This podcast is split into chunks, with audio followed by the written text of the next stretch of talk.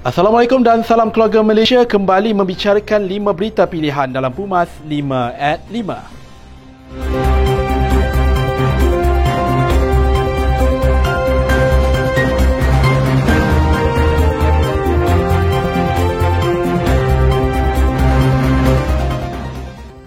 Tidak akan pernah melupakan zaman pemerintahan Kerajaan Pakatan Harapan selama 22 bulan dan juga Perikatan Nasional selama 17 bulan di atas kerosakan yang telah mereka lakukan selama mereka berkuasa.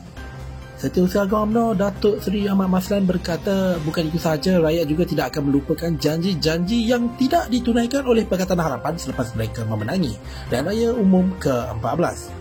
Dan juga ahli Parlimen Pontian itu berkata segala kesengsaraan pada zaman pemerintahan Perikatan Nasional yang mengurung rakyat terlalu lama dan melaksanakan darurat bagi mengelakkan kuasa adalah sesuatu yang tidak boleh terima.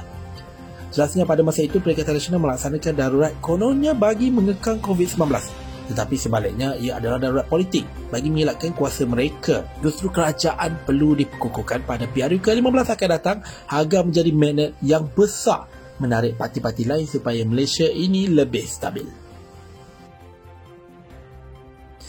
Sikap dualisme yang diamalkan parti pembangkang jelas menunjukkan bahawa mereka memiliki dua prinsip yang bertentangan menjadikan mereka tidak konsisten serta double standard dalam menyerang AMNO Barisan Nasional. Ahli Majlis Kerja Tertinggi AMNO Datuk Dr. Muhammad Puat Zakashi berkata pihak pembangkang ini seolah-olah cakap tidak serupa bikin serta tidak berani untuk mendedahkan segala salah laku yang terjadi dalam parti mereka sendiri. Dia juga merupakan ahli Dewan Undangan Negeri Senggarang itu turut berkata Anwar baru ini menuntut agar audit forensik dijalankan terhadap tiga organisasi Malaysian Indian Congress MIC namun enggan mendedahkan keputusan forensik kemenangan timbalan Presiden Parti iaitu Rafizi Ramli. Menurutnya perkara yang sama turut diamalkan oleh Pakatan Harapan, DAP dan bekas Perdana Menteri Tun Dr. Mahathir apabila mereka menjunjung konsep rule of law tapi menggugurkan kes-kes pemimpin mereka sendiri semasa menjadi kerajaan. Presiden UMNO Datuk Seri Dr. Ahmad Zahid berkata laporan hasil siasatan ke atas buku memoir Tan Sri Tommy Thomas oleh pasukan petugas khas yang ditubuhkan kerajaan wajar didedahkan kepada umum. Jelasnya laporan itu mustahak didedahkan kepada umum kerana rakyat Malaysia perlu mengetahui perihal sebenar membabitkan bekas pengkop negara lantikan politik. Jelasnya laporan oleh pasukan petugas khas itu juga penting kerana ia berpotensi mendedahkan tentang isu pendawaan terpilih yang berlaku semasa kerajaan Pakatan Harapan. Ia juga berkemungkinan berlaku campur tangan urusan kehakiman oleh seorang bekas Perdana Menteri untuk kepentingan politiknya.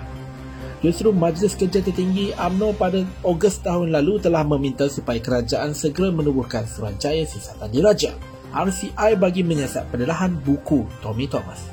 Katanya itu amat penting kepada negara kerana ia mengundang tanda tanya mengenai campur tangan politik dalam institusi peguam negara, kehakiman dan keselamatan.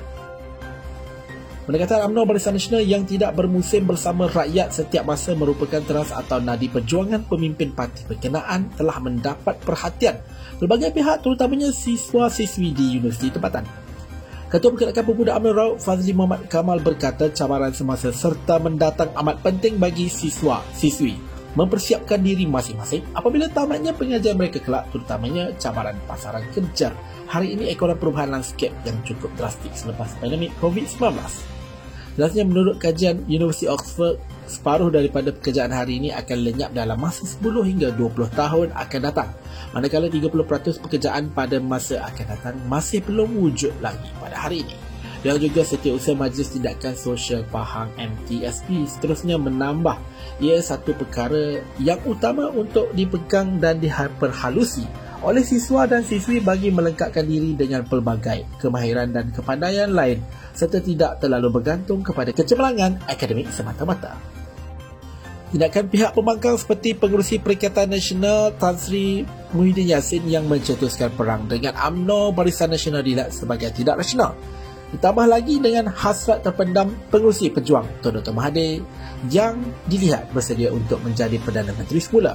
Ketua Perdagangan Wanita UMNO Malaysia Datuk Nashidah Ibrahim berkata sentimen yang dimainkan tersebut hanyalah bertujuan untuk memainkan minda orang UMNO BN khususnya pemimpin untuk merasa gentar.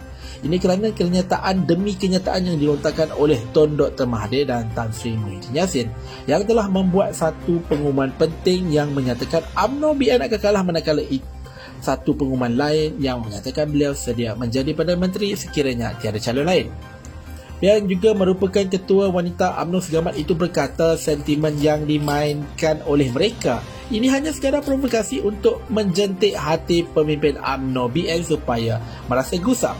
Oleh itu pemimpin UMNO BN janganlah merasa gentar dengan sentimen dan dakyah yang dilakukan oleh mereka dari semasa ke semasa kerana ia hanyalah momokkan untuk menakut-nakutkan pemimpin dan jentera di akar umbi. Sekian daripada saya Muhammad Syarul Azlan. Jangan lupa temu janji kita Isnin hingga Jumaat jam 5 petang. 5 berita pilihan hanya di Pumas 5 at 5. Assalamualaikum dan salam keluarga Malaysia.